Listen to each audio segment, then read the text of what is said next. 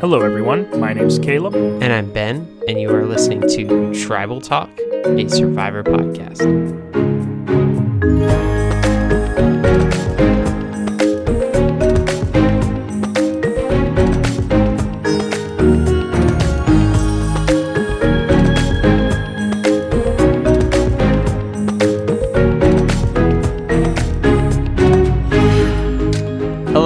Survivor fans, and welcome to another episode of Tribal Talk. Caleb and I are actually honored to be joined today by Peridium.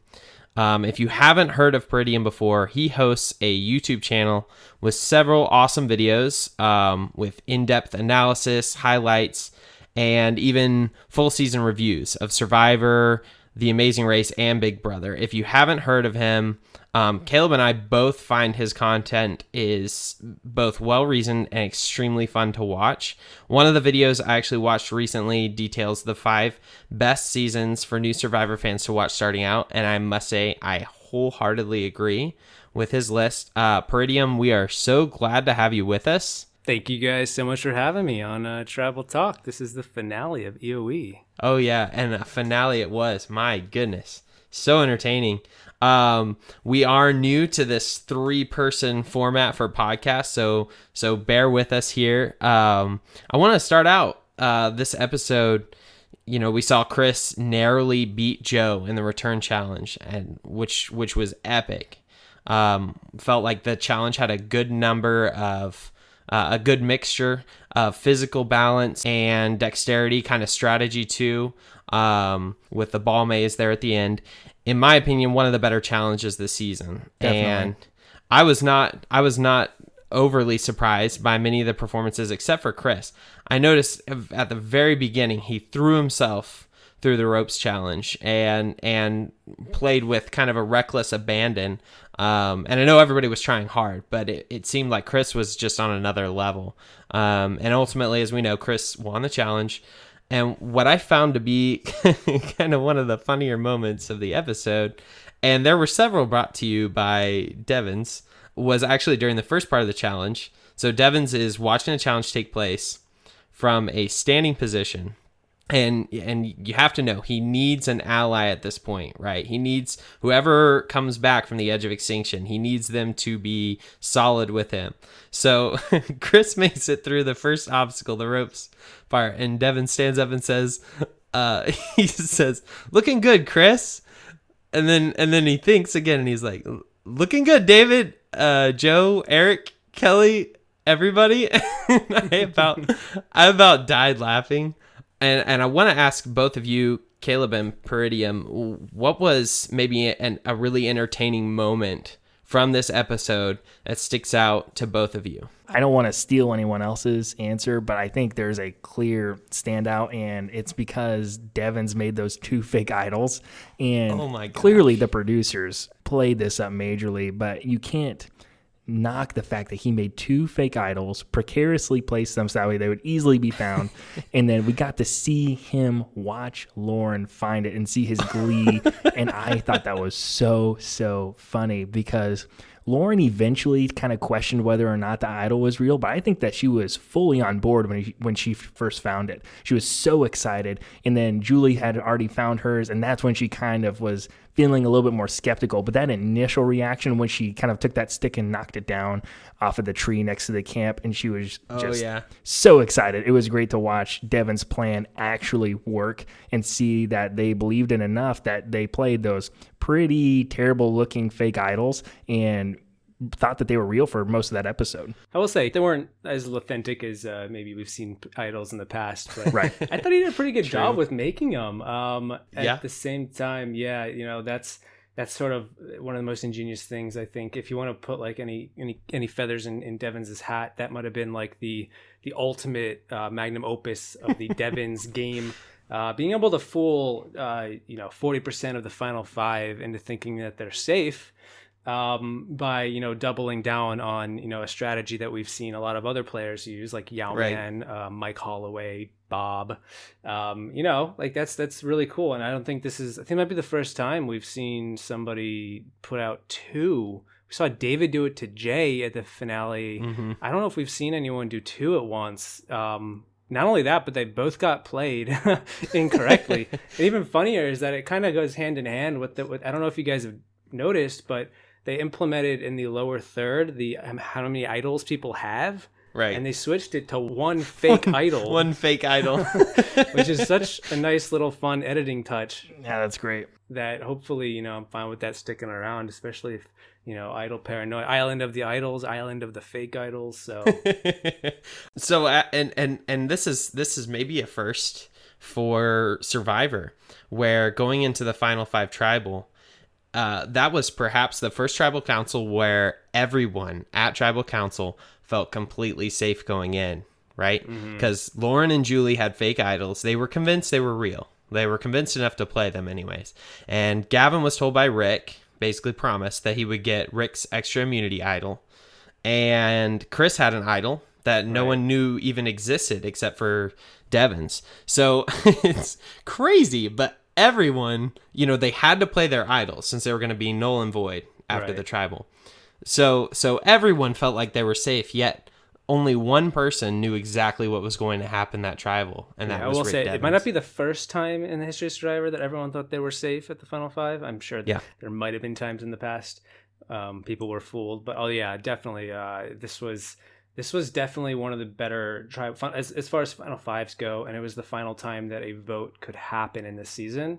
Um, i will say that yeah overall i thought this finale was uh, quite a bang for your buck. Every every minute really was for sure delivering more better than most. Like as much as we praised, I, I praised uh, David versus Goliath last season. Um, I do so think good. that the finale might have been the lower point, just as far as the hmm. excitement level goes. In my opinion, I know some people might disagree with that, but I think that on the other on the flip side, this finale was uh, per beat just it, it, kept giving us like something more to keep us on our sofa watching.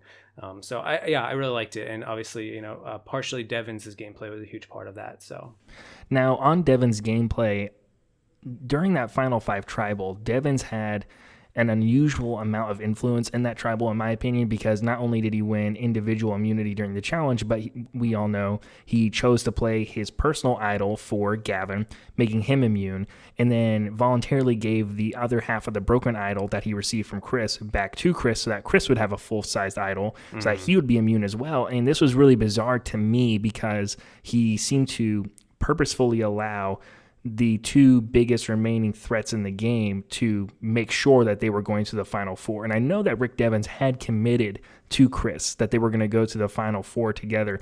But were either of you surprised that he didn't back down from that at the last minute? Part of me was surprised. I, I don't. I would say that probably wasn't the best move in hindsight because looking at like the, I was looking at the final six and the final mm-hmm. five, and honestly, it seemed like with the way that the idols played out, um, all things you know, considering if say Victoria does go at the final six, uh, regardless of whether Lauren plays or idol, I, right? I'm thinking that it was probably the wrong move for Devens, uh, given that it didn't ultimately work out, and Chris mm-hmm. was his downfall at the final four. Yeah, I think that he shouldn't have here, and he probably should have let Chris get voted out at the final five, which would have happened um, if he didn't give that other half back, because then Chris would have been unsafe, and it would have been a major betrayal. Um, but mm-hmm. if we're thinking about like what happens next, knowing that Devens now he's unless he wins immunity, which he didn't, and I I don't think unless uh, I don't know who wins the immunity challenge because now Chris is gone at the final four. It sort of creates a cascading effect of who knows mm-hmm. what happens next. I, I think that Devens probably wins the Edge of Extinction this season if he doesn't give that idol to Chris. I think he probably wins it. He probably beats mm. uh, Gavin, Lauren, and Julie in fire, and I think that he runs away right. with the jury. Um, so all he has to do is make a fire at that point. point, and it's like if he's if you're in Rick's position, you just have to think knowing that these uh, these these three other players and Julie, Lauren, and Gavin, do I think that I could beat any of them in a fire? Who's my biggest threat at this point? Doesn't really allies aren't as important now at the final right. four because as long as you can make a fire, you're probably good to go. And that's what we saw Chris utilize as a really effective strategy. And really, like probably the biggest move of the season, I would say, was mm. he felt so confident with his fire making, he put it yeah. all on the line. And I think that Devens kind of he maybe he didn't consider it, but I think that he's ultimately he chose not to go that route, which I think probably cost him um, the million dollars. I think I agree. I think you know, obviously hindsight is twenty twenty, right? Course, and you're looking, you watch the whole episode, and you're like, this guy should have made this move. And at that point, though, Devens is thinking, I've got to make one real connection with one person, mm. you know, and and and at this point, his only connection, his only true connection, has been David, and David's been gone for you know forever. So so he's thinking, okay, if I keep Gavin in my good graces, if I can keep Chris in you know thinking i'm gonna be i'm gonna be true to him. Maybe he'll owe me. He's desperate. He's desperate for a single ally that he knows right. that he can count on um, to kind of help him through. And because he does not have confidence in his fire making ability. Yeah i agree. I think that he was so out of allies for so long in the season now that for him i think a part of it was he wanted a sense of he was looking for a sense of security and chris was a right. new avenue that was yeah. previously at the final six you know proved a little bit of loyalty to him even though it turned out to be uh, mostly for chris's benefit and in his best interest obviously because he gets an idol out of it as, as we saw with devens uh, at the merge episode with david. It was kind of like almost like going full circle now with chris um, and, and Devens on the opposite side of it devens being the david in this case. So right. yeah he was looking for an ally. He wanted he heard from gavin. Gavin was like yeah i probably will betray him which fair enough but he's like, I'm gonna give him what he wants now, and then I'll take him out at the final four if I can. And then, uh, and then Chris right. clearly had the same mindset. Um, and obviously Julie was against him. So yeah, he was looking for an ally, and I think that was what he sort of put a little bit more weight on. He was banking on just getting. He's like, I just got to get to the final three. Doesn't yeah doesn't matter how, and he was hoping mm-hmm. he could bank on their loyalty more than the fire making.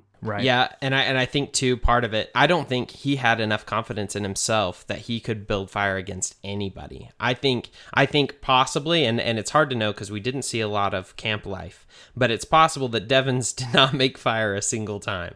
um, I definitely never saw him using a flint until this episode when he's practicing. But I, I think he knows it's a lost cause, and that's why he goes after Gavin and says, "Hey, you know, don't, you know, uh, free, save me from the fire making challenge." Did you notice the uh, random shots of Lauren getting all the fire? Hints. I don't know if you noticed that through the episodes, but there were little subtle clues that Lauren was like making fire. She said her dad would be proud of her. I, like, I wonder if this is indicating that there's going to be a fire making challenge with, with Lauren. It didn't work, didn't pan out, but oh, you were wondering if that was the edit. Well, like yeah, so it was like maybe there was a theory, like you may be right yeah. that maybe maybe uh, Devens didn't feel so confident enough that if he did have to go to say fire against say Lauren, and then we saw hints of that. Um, yeah, obviously it wasn't. It didn't end up happening because Lauren went at five. That's a pretty deep cut. I like that. uh, yeah, right. I I myself didn't notice it, but I mean it wouldn't be the first time that production would would set us up for something and then flip the script suddenly. Yeah, I I don't know about you guys, but I've never had that happen. It's not like they gave one guy this season more than twice the confessionals of anyone else and then had him not be the winner. I mean, that yeah. definitely didn't happen this season. no, no, not even 10 times the amount in some cases. Was this the most slanted season in terms of confessionals since Samoa? Oh, gosh, that's a good question. Because I know um, Russell back in Samoa got a crazy number of confessionals, and I think everyone was kind of surprised when you know, according to the edit, he kind of seemed like the winner and then he didn't win. And I, I personally felt kind of like that this season because going into last night's episode, I really did think that Devens was going to win. Yeah, I did too. Um, people were asking me beforehand, and I'm like, if I put, if you asked me to put money on it, I would put money on Rick. But at the same time, I mean, I would have. I think all, all of us would have been dead wrong. I don't think any of us really could have called Chris no. uh, at a left field here. I, I, mean, as far as the confessional counts go, I know that Russell had over hundred and Natalie had like fifteen or something, which is he had over one hundred.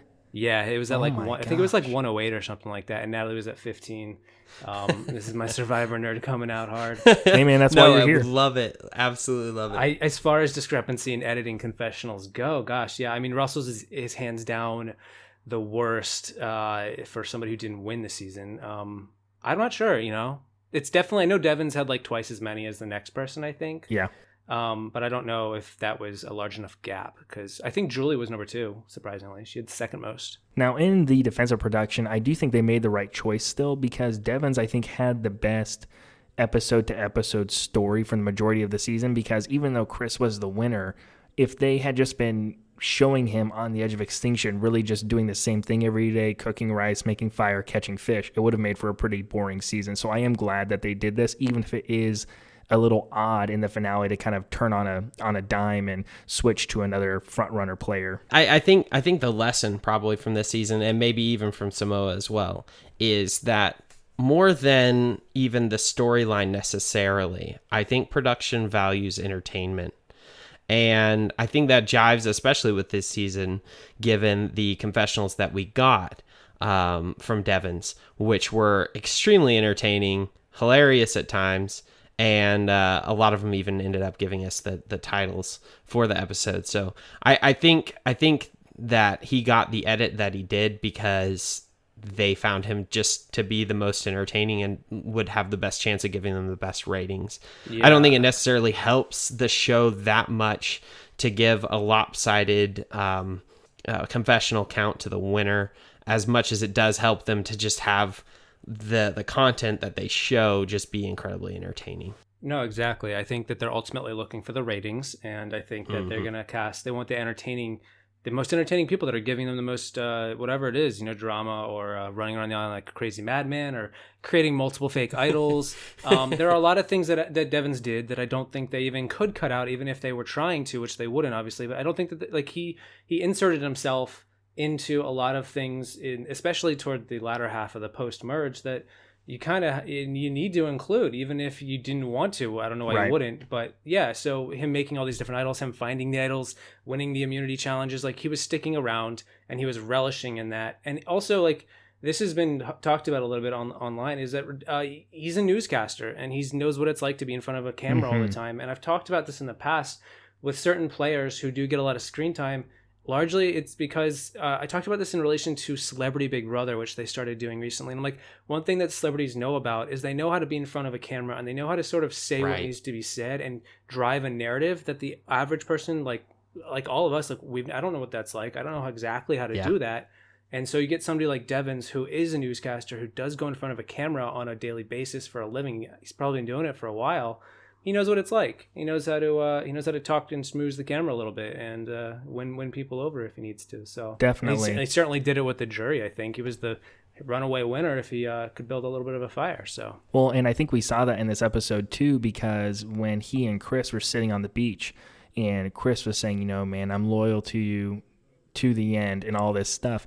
Rick basically was like, hey, I know you got something because you made it right. back in the game. What did you get? And then at that moment, it shows us a flashback of Chris finding the broken idol in his bag, and then we see the whole thing where it proceeds, and he gives it to Devens at that moment. But it's almost like Devens was setting up production for that interaction, basically giving them all of the story pieces that they need to make him kind of the driver of the narrative, just like you were saying. And that's how you get invited back to Survivor, by the Definitely. way. If, is you become a friend to the cameraman, the producers, to Jeff. You just be likable, entertaining, and and just fun to watch. So I think he definitely succeeded in that. You definitely need to know that it is it is a TV show first. It's a game second. Even though people often I, I like the game more, but at the same time we need the cameras. We need the editing. Uh, that is ultimately what keeps the show alive and afloat. So, yeah, players like Devens will inevitably get bigger edits, um, more screen time, and and they'll probably play larger games in front of the camera because they know how to do it. And you know, I say good for him. Like you know, I have nothing mm-hmm. bad to say about uh, about Rick. Um, I think that he will probably be a returning player at some point in the in, in the future. I, I look forward to it. I think that he would uh, he would make for a good two time player, maybe more than that. Maybe he'll get his own uh, island idol, whatever, mass massive statue one day. he'll be a, he'll be a coach. Uh, hey, Hey, so uh, you mentioned you have nothing bad to say about Devens, and and I and I don't want to talk about Devens the entire episode. Oh no, but not. but let's um let's say something bad about Devens now. Okay, um, let's do it. Where where where do you all think that Devens went wrong? Where where was it that that you think brought him to the situation that he found himself in this episode? I would I would say like he, he I do think he lost the game by giving the idol to, to Chris as we yeah. talked about earlier. I think that was his biggest biggest flaw in his whole game.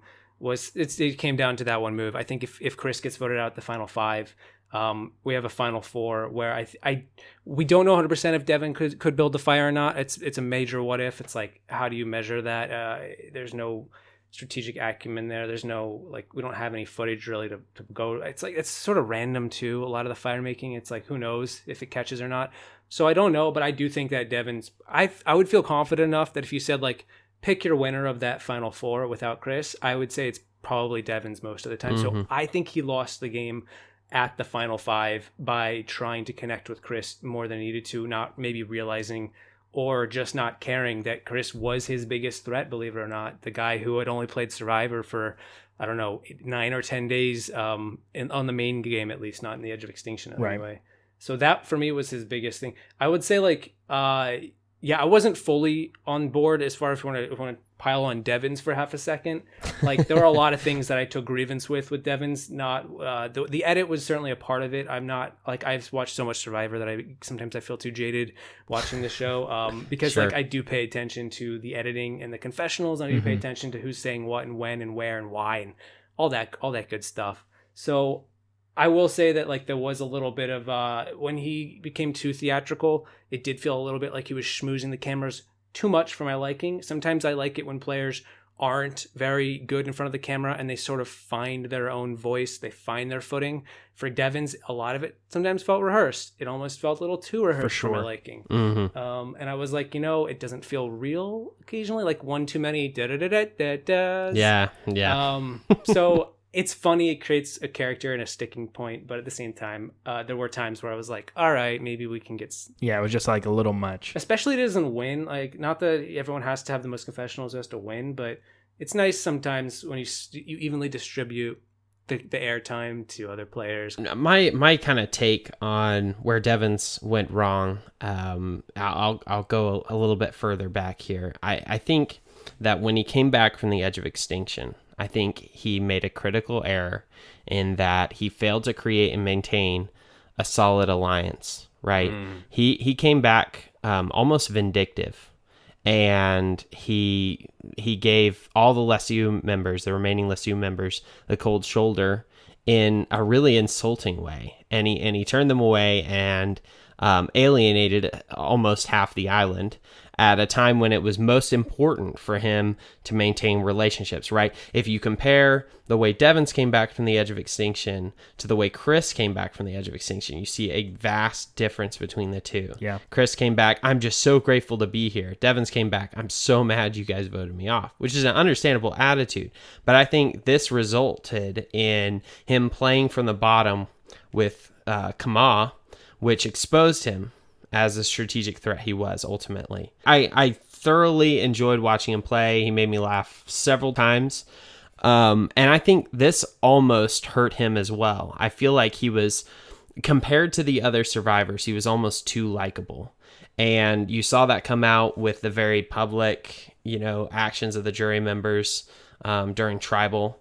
You could see them, you know, kind of laughing with Devens. All the survivors can see that, right? They see those jury members reacting to him, just enjoying him, smiling at him. And honestly, that was probably the biggest factor to him being labeled the threat that he was. Absolutely. He, in a way, created his own huge target because had he played the game exactly the same, voted exactly the same, won the same number of immunity challenges, but didn't showboat quite as much in front of the jury as early as he did. And, you know, I think the biggest example is basically when he made the big show of exposing Ron's lie before he played his own real idol and all this stuff. The jury this season was particularly vocal, which I think played into this, but he definitely showed his fellow contestants, the ones that were still not on the edge of extinction at that point that I'm in the lead. Look at the jury. See how they're laughing right. at what I'm saying. See how they're smiling. See how they're rooting for me. They all want me to win. And from that point on, he became public enemy number one. And I do think that was by and large by his own work. He was the one that caused that. I think a part of it was circumstantial in that he he didn't play great starting at the merge. Uh, like you guys said, he he did sort of come out of the gate with probably the wrong mindset. He should have been a little bit more open. Like Chris was open to all everyone he came back to. Where although to be fair, he didn't know three of them. I don't think he'd ever met uh, Victoria, Gavin, or Julie. but you know, it is what it is. Whereas Rick came back, he actually didn't know most of the Kama guys, so mm. fair enough. Uh, I think he came back with the wrong mindset. He was too cold. He should have taken what the Lesus were giving them, put it in his back pocket and store it for a rainy day. And right. if it if he needs it, take advantage of the information, take advantage of their willingness to come to him, um, or or don't and go with the with the Kama tribe and go with them. And that's sort of what he wanted to do. But he made it too open and public in a game that honestly usually doesn't reward being openly honest about your how you feel all the time. Um, Tell that to Julie. yeah, exactly. Right there you go. I'm jumping ship. Talking about Julie, like here's another uh, overly emotional. I would say overly cautiously. I don't know if that's the right way to put it, but she was very emotional. And what happened was we again saw another mother type figure who makes it to the final three and doesn't win and is mm-hmm. a zero vote getter, gets yeah. lambasted, or just doesn't get the respect from the jury that you know we've we've just seen it again and again and again. And largely she was her narrative was she was too emotional. It was pretty rough in my opinion when she was asked what was your big move? And her yes. example was the Julia Vodov when she did say the words "I'm jumping ship," ran across the room, and, and down, like Rick yeah. pointed out, he was the one that kind of instigated that entire tribal blowing up like that, and she was just some of the fallout, in my opinion. And I think the jury knew that right from the start, for sure. That you could see it on their faces; they couldn't believe that she brought that up as a, as a example of strategic genius, you know. And and here's the thing: Julia had other options, right? Um, I mean, she was in trouble during the Aurora vote out, right? She yeah. she felt like she was the number one target, but instead of panicking and acting emotionally, she convinced Lauren to work with her and get Aurora out. And she during that final tribal, she could have talked about how emotional and panic driven she was during that tribal on episode 8 and how much she grew and became strategic and logical, and then used the Aurora vote out as an example of that. I think that would have been a far more compelling case for her to have made. Mm. Instead, instead she kind of just became a joke. Uh, and and I think I think three at least three of the final tribal members were arguing openly with her about that because it just didn't make sense. You could tell Julia was still very bitter about it too. it was pretty awkward. Um, yeah, I think that you know, as far as the mother archetype goes, uh, they usually always like to cast one every season, at least one, and, and Julie definitely fit that role. And they usually do well, but they never do well enough to get the W. And you know, I think the last time we had her kind of archetype win Survivor, I think was Denise in Philippines. Mm-hmm.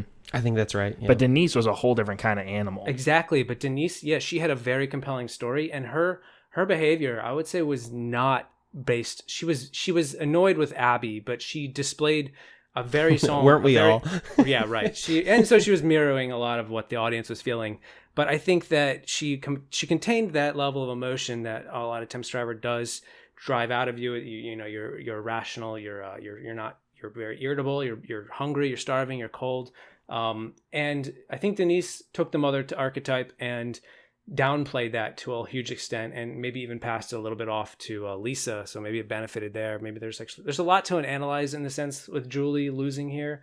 Um, believe it or believe it or not, uh, it's it's I don't know if this there's like definitely like for me there's a video to talk about the archetype of the mother figure in Survivor and how they have a long history of doing well but never well hmm. enough. Mm. Um, and you know we interestingly we saw Tina win as the mother archetype, who was the mother hen in uh, Survivor Australia in the very second season. Yet, right? You know, here we are, 38, uh, 37 seasons later with Julie, and um, it's a totally different story. You can just kind of see almost an evolution of the game from you know the reasons that Tina won versus the reasons Julie wasn't even given a second look. Yeah, there's a certain level of respect I feel like that you just need to garner, and I think I don't know exactly what it is. I don't know what it's like. Uh, I'll never be a mother, um, and I'm not a father, so I don't know what it's like to be in that position of the older figure who is working with a younger generation of, of jury members. Um, but there is something to containing your emotions and um, and just sort of earning their respect through I don't know, being calm and collected. Well, and I think emotional intelligence plays a huge role there. I remember watching one of the first episodes of Survivor Philippines, and Denise was just putting on a clinic in how right. to deal with other people. And I remember Russell Swan, the return player on her tribe, was basically just gushing all this personal info to her, and she was just going full therapist on him. Uh huh. Tell me more about that. And you just kept going and going and going. And she understood him very well very early on. And I think that was a skill that propelled her through the game. And I think it really manifested most clearly at the Final Four when she was able to lean on those personal relationships and get them to vote out Malcolm instead of her. I thought that was really, really cool. One thing I did want to talk about is I wanted to ask you both straight up because we did have two people that did receive votes in the final tribal council, and it was a nine to four split. Real quick, could you each tell the audience who you would have voted for had you been a jury member and why? During final tribal, there was a comparison being made between survival on the edge of extinction versus survivor on the original island, right? So Chris had been on the edge of extinction for what was it, 28 days? Yep, full 4 weeks. Yeah, and and Gavin had been on the original island that entire time. So Gavin made the argument that he never got a single vote during this time in the game. And and Devens also made the point that the stress is much greater in the game than it is on the edge of extinction. And he would know because he was on both. Um, and Chris Chris argued essentially that he played the Edge of Extinction to its fullest and played the hand that he was dealt. And you could hear War Dog during his only highlight of uh, maybe the last several episodes. He he stated the season is not on trial. You are on trial. And obviously, we saw ultimately the jury agreed with Chris. So personally, I would have voted for Gavin. And really, um, really, yeah. I would have thought you would have voted for Chris. No, you. Well, I'm glad we'll have some conflict then. So there was a there was a strange moment actually during Final Tribal that stuck out to me, um, and it was while Chris was explaining that before the final six tribal, he convinced Lauren to play her idol for him. Mm. And he claimed to have used what he called a, a, negative reverse sales tactic, which he explained is essentially where you act like you're at the mercy of the person who you need to help you, right?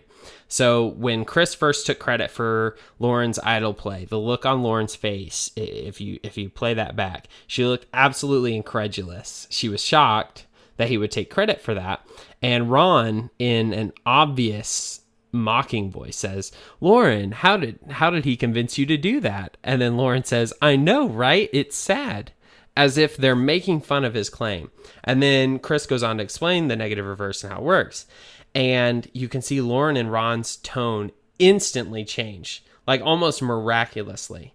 And it didn't make much sense to me. His explanation didn't make much sense. I, I didn't buy most of what Chris said during Tribal. And here's the thing about Chris he's a car salesman, right? Like, that's that's what he does for a job. I'm not insulting him. Mm-hmm. he actually sells sells cars for a I living. I didn't know that, but he does. Yeah, when I, when he said that, I was like, that sounds. He sounds like a sales guy. So he spent so much time on the edge edge of extinction. In my opinion, all he was doing there was not giving up. Now he did provide for his tribe there, and that counts for something. But I felt like ultimately Gavin was far more deserving. Now, did Gavin play a perfect game? Definitely not. And I think probably his one of his more critical errors was not looking for immunity idols and just sitting back and taking it easy. And that was actually something that was brought up during tribal. And and and I don't remember who, but someone asked him, um, you know, uh, why didn't you go after idols? I think it was Devens. Um, and and Gavin said, well, I was comfortable. You know, I felt good most of that entire season and uh, I think that was a pretty weak moment for him.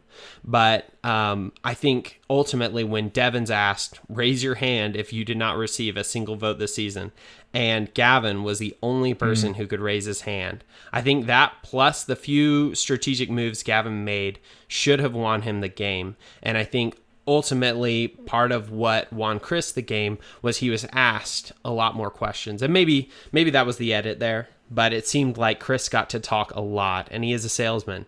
I, I don't I don't hate the decision. I think Chris is a deserving winner. I don't I don't I would probably put him in the top top half of winners, but um, I think Gavin Gavin should have won the game. I would have voted for him. Okay, so Yeah, actually, so okay, as the season, as the as the final tribal council was going on, I was Luke. I was 50-50 on on Chris's performance. Uh, I thought that he was doing an okay job. I also, of course, being so heavily noticing of the edit, yeah, he did get a lot of time to explain himself, and I was like, maybe that's because they're trying to justify his win, mm. so they want us to see as many of his his you know better answers as possible while downplaying the other two, uh, only showing us Julie you know arguing and, and basically why she doesn't get any votes. I I probably would have voted for Gavin, and a huge part of that, I mean, it's tough because this, unlike any other season, is a season that I don't know how well I could get into the mindset. It's already hard enough to get into the mindset of the jury and who individually they are. And it's like, what would I have done if I was, you know, in their position? I've never been in a position like that in my life. So it's hard for me to exactly right relate to that. Um, knowing that majority of them were on the edge of extinction, they probably, you know, they felt they felt a sense of camaraderie. They hmm. obviously, if they say if they rule out Chris, then they're ruling themselves out, which is tough to admit. I think I can't relate to them very well because I don't know what it would have been like to be on the edge of extinction and to go through that sense of invalidating my own presence of starvation and and just existing because edge of extinction that's a fair point edge yeah. of extinction was a, the game it, even though people are a lot of people i think are going to discount being on the edge of extinction as not playing survivor I do think it was playing Survivor. It was just playing a very different version of it that we are never used to, and I hopefully never going to be used to seeing that for the long in the future. I hope it. Does, I'm not looking forward to seeing it come back if it does. I don't think it will. If you, I don't think though. it will. I don't. No. I think it's a one and done. I, I don't think that Jeff was over the moon about the end results. It's tough for me to relate to it. I think that just knowing like Gavin made it all the way to 39. I think he played a very solid game. I don't think he played an amazing flash bang boom big moves type of game. He did make some moves. He did do certain things, but then of course we did see it get undermined like he voted out Eric, but that seemed to be more of a War Dog thing. So who gets the credit there? Does Gavin get the credit? If Gavin can right. sell that as his move and get everyone to believe him, which I guess he couldn't, maybe Gavin doesn't deserve to win. The fact that he can go 39 days and lose to Chris, who only was in the main game for 13, like what does that say about Gavin to an extent? Obviously, that's that's a little bit results based thinking as opposed to what actually was Gavin doing on a day to day basis. I don't know. I was real. I was rooting for Gavin mostly because I'm not a huge fan of the twist, and I know that War Dog said don't, you know, the twist isn't on trial here. Right. Um, but I do think to some extent Chris showed up with a loaded deck in his hand when he came back at the final six. He had the best read of any jury in the history of the show. Nobody has ever had a better read because he was able to be friends with them and feed them for a whole month. That's yeah. insane. That's like that's it. Ins- really is. That is such a stacked mechanic for a game that I can't look past that. I also can't look past the fact that he was gifted half an idol. He he did do some moves. I will admit, I think I was rather impressed with a lot of his moves. I think they did a great job at showing Chris uh, maneuvering from the final six onward. And I think that's ultimately why he won because he was able to be like, oh, he's not Devens, but he did a lot with the time that he had. I just am not sure how much of that was, in my opinion, it was because of Edge of Extinction and not necessarily like the game of Survivor that I've come to know and love. Uh, I I can't I don't know. I just don't vouch for the twist itself or the mechanics that enabled Chris to pull off the incredibly impressive final six, final five, final four things that he did. I think w- giving up the immunity necklace at the final four was definitely really cool. There's actually yeah. an article, uh, I think it's from Dalton Ross in the preseason, where Chris talks about this. He says, if I was in that Dominic's position and I had won the final immunity, I would have gone and, and gone against Wendell. He's like, wow. you got to go all in. And I was like, that's really fascinating because I wondered, I was like, how much of Chris coming back from the edge of extinction was how much of his gameplay was fueled by being on the edge of extinction for a month versus a Gavin who didn't come back was allowed mm. to play a little bit more of a subtle, subdued game for 35 days. That's what gets people to the end of Survivor, and a lot of times gets them the W in Survivor. Chris came back playing a radically different version of it. He had mm. a lot of momentum from the edge of extinction. He had all the reads from the jury. He had a ton of inside information that he shouldn't have had because of the because normally there's no way he knows probably that Lauren has an idol. He doesn't know that Victoria is a huge threat like nobody else did. So I don't know. I, I'm weighing a lot of these different things. I ultimately come down to I probably would have voted for Gavin, but well, I, I think it's something we've talked about too on on this show, and that is how much uh, we we I think we were talking about Devens specifically. um, how much Devens had changed from when he before the Edge of Extinction to after the Edge of Extinction. His game was completely different, and it's that same advantage that you get if you're a returning player, right? The returning player got voted off at some point and learned a lot from that experience. Right. And I think I think you you saw Chris being on the edge of extinction for that long gave him the time to process his being voted voted out. And, and honestly, he probably didn't have a lot else to think about during the that entire 4 weeks. But, you know, what happened? What could I have done better? And what could I do if I got back into the game? So I have one more question. Oh, this is the last, can I last, share last, who last I would have voted for, Ben? No, no, no. You're gonna vote for Julie, right? I would have voted for Julie. Thank you okay. for knowing. I knew so it well. I knew it. so I guess I'm the odd man out because I really do think that Chris earned it, and I'm glad that I got to hear both of your cases for Gavin. So now I can systematically take them down, and you guys can't respond. So to me Chris really threw my own words in my face because just last week, Ben, you and I discussed whether any Edge of Extinction return player had a prayer. We went over the people who we thought were most likely to come back into the game, and we basically said they don't have enough time to build a resume that is sufficient.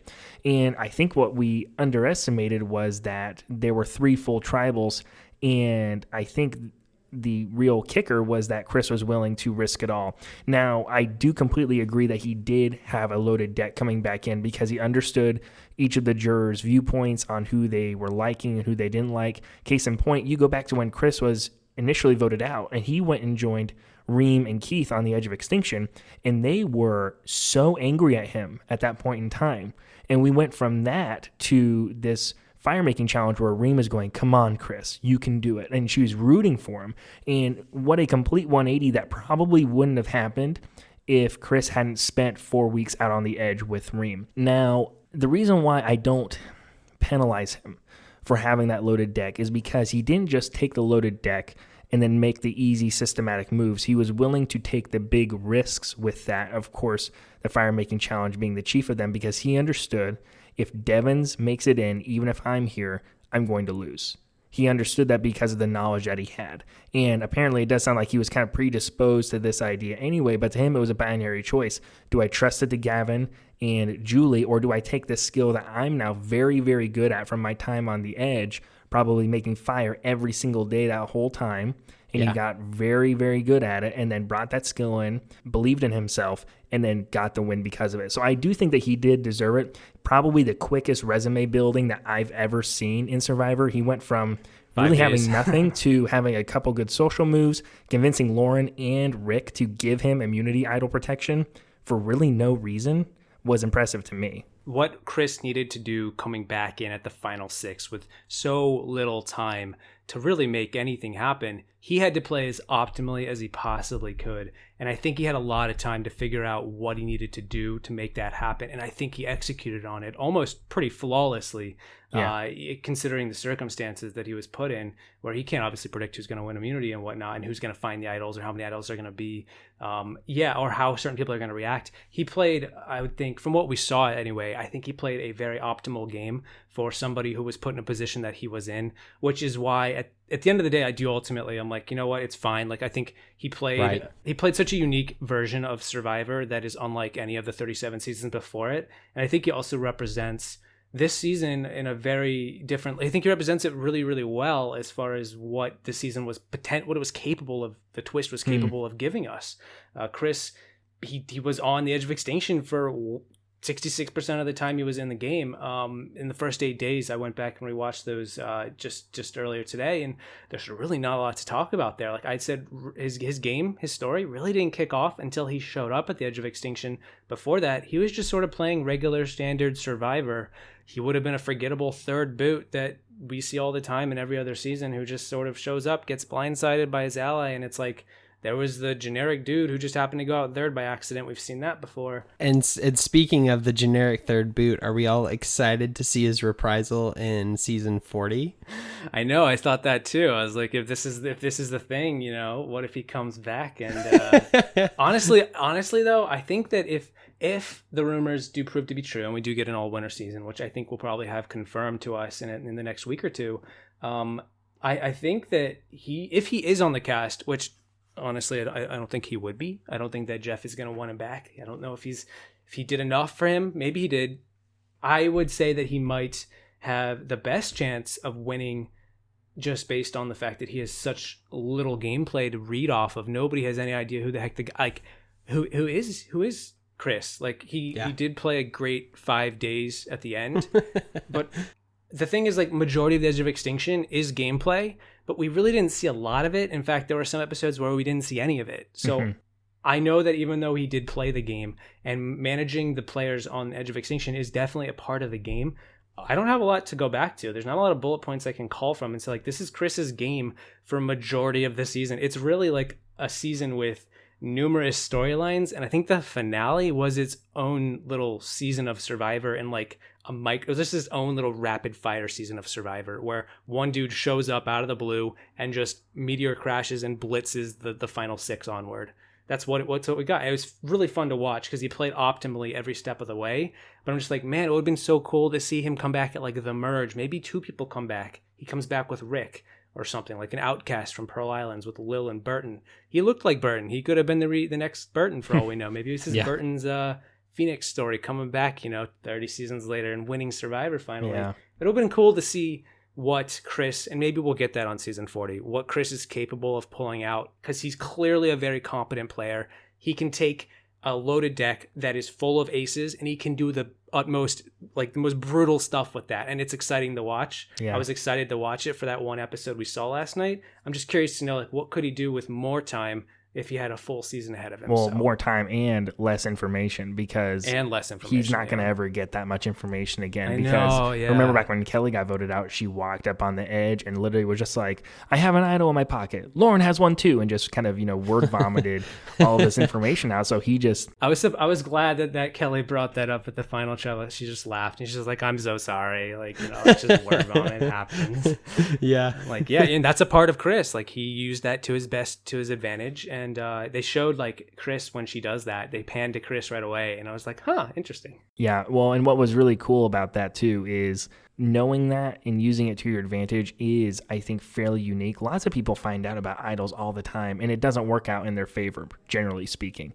And he was able to go to Lauren and basically prey on the fact that she felt like she didn't have any big moves and she got big move fever. It did something really silly because of it. And she could have waited one more tribal to play that correctly for herself. And then she would probably be sitting in the final three because, or I mean, she would have at least had a fighting chance for it. One thing on Gavin that I did think in his tribal performance was a mistake was that he said that the Edge of Extinction days weren't really playing the game, which of course everyone on the jury super oh, yeah. disagreed with. Super Everyone was offensive. firmly I would disagree with too. Yeah, I would disagree too. Yeah, and here's the thing: I get where he's coming from, but just in terms of reading the room, I thought that was one of his biggest mistakes. That was a really bad. That was a bad take. Yeah, not a good, not a good take when your jury is full of people who are uh, sitting Read on the, the room. extinction. Yeah, exactly. It's a good like, and that's a good point against Gavin if you're going to talk about like deservingness and who who like should he have gotten more votes.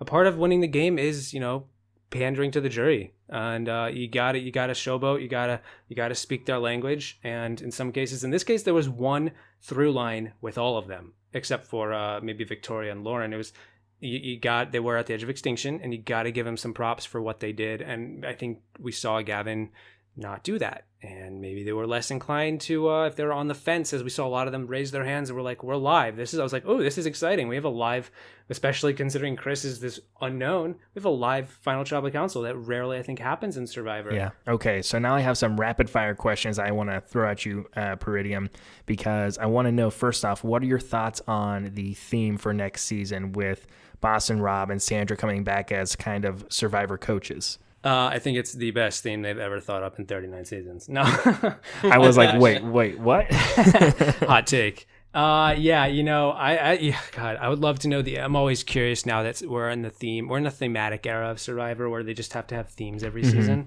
So I'm always curious to know, like, what's the next crazy theme and how much damage is it gonna do? well, how much crazier is it gonna is it gonna abstract the game of Survivor until the point where it breaks? Um, maybe that maybe we've already broken it. Maybe this is us uh, ushering Boston Rob and Sandra to start fixing and picking up the pieces. Uh, of the fact that we had Chris winning all of a sudden out of the blue, and it's like none of being in my family like, who the hell is Chris? My sister's watching. She's like, Chris? Wait, what? I'm like anyway, yeah. I'm like, yeah, you know, this is it. This is the Survivor now. But I think that the theme is uh, is a big question mark. Really, I don't know how it's going to work. I love to know the intricacies of of this island of idols. I like I like at least that it's not maybe literally idols. It's just Rob and and Sandra Thank you know, goodness. They are yeah. the idols. Yeah, thank goodness. I'm like, I don't know if I could stomach. You don't want Ghost Island too? No, no, I'm all right. Not a big know? fan. I'll say in the history of my channel, the one of the, the first video I ever had blocked was my Ghost Island review video. Oh, really? Um, so I don't know if I need that again in my life. It was a lot of work and a lot of a lot of ranting that ultimately didn't pan out. CBS put the kibosh on that. They did, and I'm hoping that they don't do it for this Edge of Extinction review video. That's my biggest fear. Now I'm sitting here for the next week, and it's all for nothing. I hope they know that the people who really are going to frequent your channel are people like Ben and I who all have the CBS All Access subscriptions, so that way we can just binge. I try and do my best to cater to them a little because I'm like, if they are watching, which they probably aren't, they just see it and they're like, eh, forget it. Um, I think I tried driving. I said, go to CBS All Access. Like, it's worth it. I have a subscription. It's like, give them money. I don't know. Like, what do you want me to do? I'm trying to just talk about Survivor for fun. I yeah. really do think it drives more views to it as opposed to taking it away. It's not like people are watching your channel and they don't watch a show. Uh, yeah, as far as the Island of Idols Idols theme goes, I don't know. It's okay. I, I've sort of been like, I'm okay with whatever they do at this point. That There's been so many types of themes that are so crazy, and I think that Edge of Extinction is the craziest. So I don't know. I've I've been through a lot of Survivor in my time as watching this show. Um, I've seen them be so unoriginal as to name a season the South Pacific. Like that is literally the most nondescript thing you could ever think of. Yeah, yet a wonderful season. Right. So I've been through the naming and the crazy themes. I remember the first time they said blood versus water, and everyone in the audience was like, "What the?" Yeah. Anyway, so I, I, I don't know. We'll see where it goes. I am cautiously optimistic, just like I was with this season. I'm always a fan of more Survivor, even if it's not you know the best season ever. You know, every once in a while, even if we have to go through a couple Ghost Islands and stuff to get to a David versus Goliath, I'm all in. I'm totally game for that. So, on the discussion of themes, because these two different theme seasons I do think are similar in nature, they both have their nuances. Do you prefer Redemption Island to The Edge of Extinction? Oh, wow. Pick your poison. This is like, ooh. yeah. and you may also pick the third option of the Blood versus Water Redemption Island, because I think that added a whole nother layer of strategy there that maybe that, wasn't there before. So would that be where half the cast is is they're all related to each other? You mean like the twenty versus ten versus ten on both sides? I mean, I don't know. Uh, if I had to go like Redemption Island versus Edge of Extinction, um, I would probably pick Redemption Island. I cannot believe I just said that.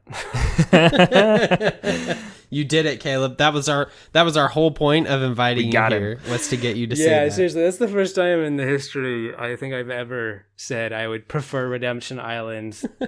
I can't think of a single instance where I've ever thought had that thought cross my mind. So there you go. Yeah, I would take Redemption. I just think that having at least Redemption Island is a bit of more of an outplay element where you have to win something.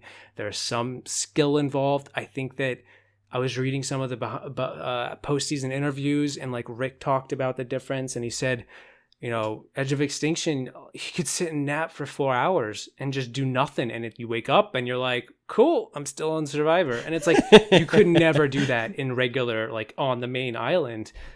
Um, and I'm just like, at least in Redemption Island, you were only there for a short time, and you kind of had to prove a little bit that you could, you know, do something to survive, to make it to the finale and possibly win. You know, I don't know. I think there's a little bit more to it. I don't think there's a lot more to it, but I think there's more to it than Edge of Extinction, which was just a giant uh, lobby for people that got voted out. You know. Yeah, definitely. Ben, do you have any other questions or thoughts? Uh, no. I just I I want to uh, take a second and thank Peridiam for joining us. It was uh, awesome to have your take on some of these things that we talk about. It's it's really fun to have an additional person also to bounce bounce ideas off of. And now, uh, Peridiam, where can everyone find you? Talk about your YouTube channel and your Twitter for a minute. They can find me holed up in my uh, office room, hoping CBS doesn't take my videos down.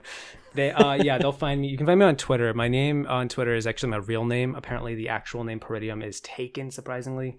Um, But you can find me on Twitter at, at, at Billy Geis. That's my real name. Uh, you can search for Peridiam too, and you'll find my handle. Or on YouTube, uh, search for Peridiam again, and you'll find it. Um, it's P E R I D I A M. Is it also fair to say that if they search Survivor Top 5 or Survivor Top 10 or Survivor Top 20, Part 1 or Part 3, they will also find your videos? Mine are always the ones with the funny artistically, like they're not like the screenshot of the episode. It's more like something random, like a random player with big, bold YouTube text. Well, like Ben said, we really appreciate you coming on. And I think this really um, is going to be the last podcast for at least a little bit for us. Thank you guys so much for having me, too, by the way. I just want to say that. Oh, of course, man. no problem. Anytime. Anytime. Okay. So, Ben, I really appreciated doing this season with you, and it was a blast. You guys can reach out to us at tribaltalkpod at gmail or on Twitter or on Facebook, and we'd love to hear from you. Other than that, we will catch you next time.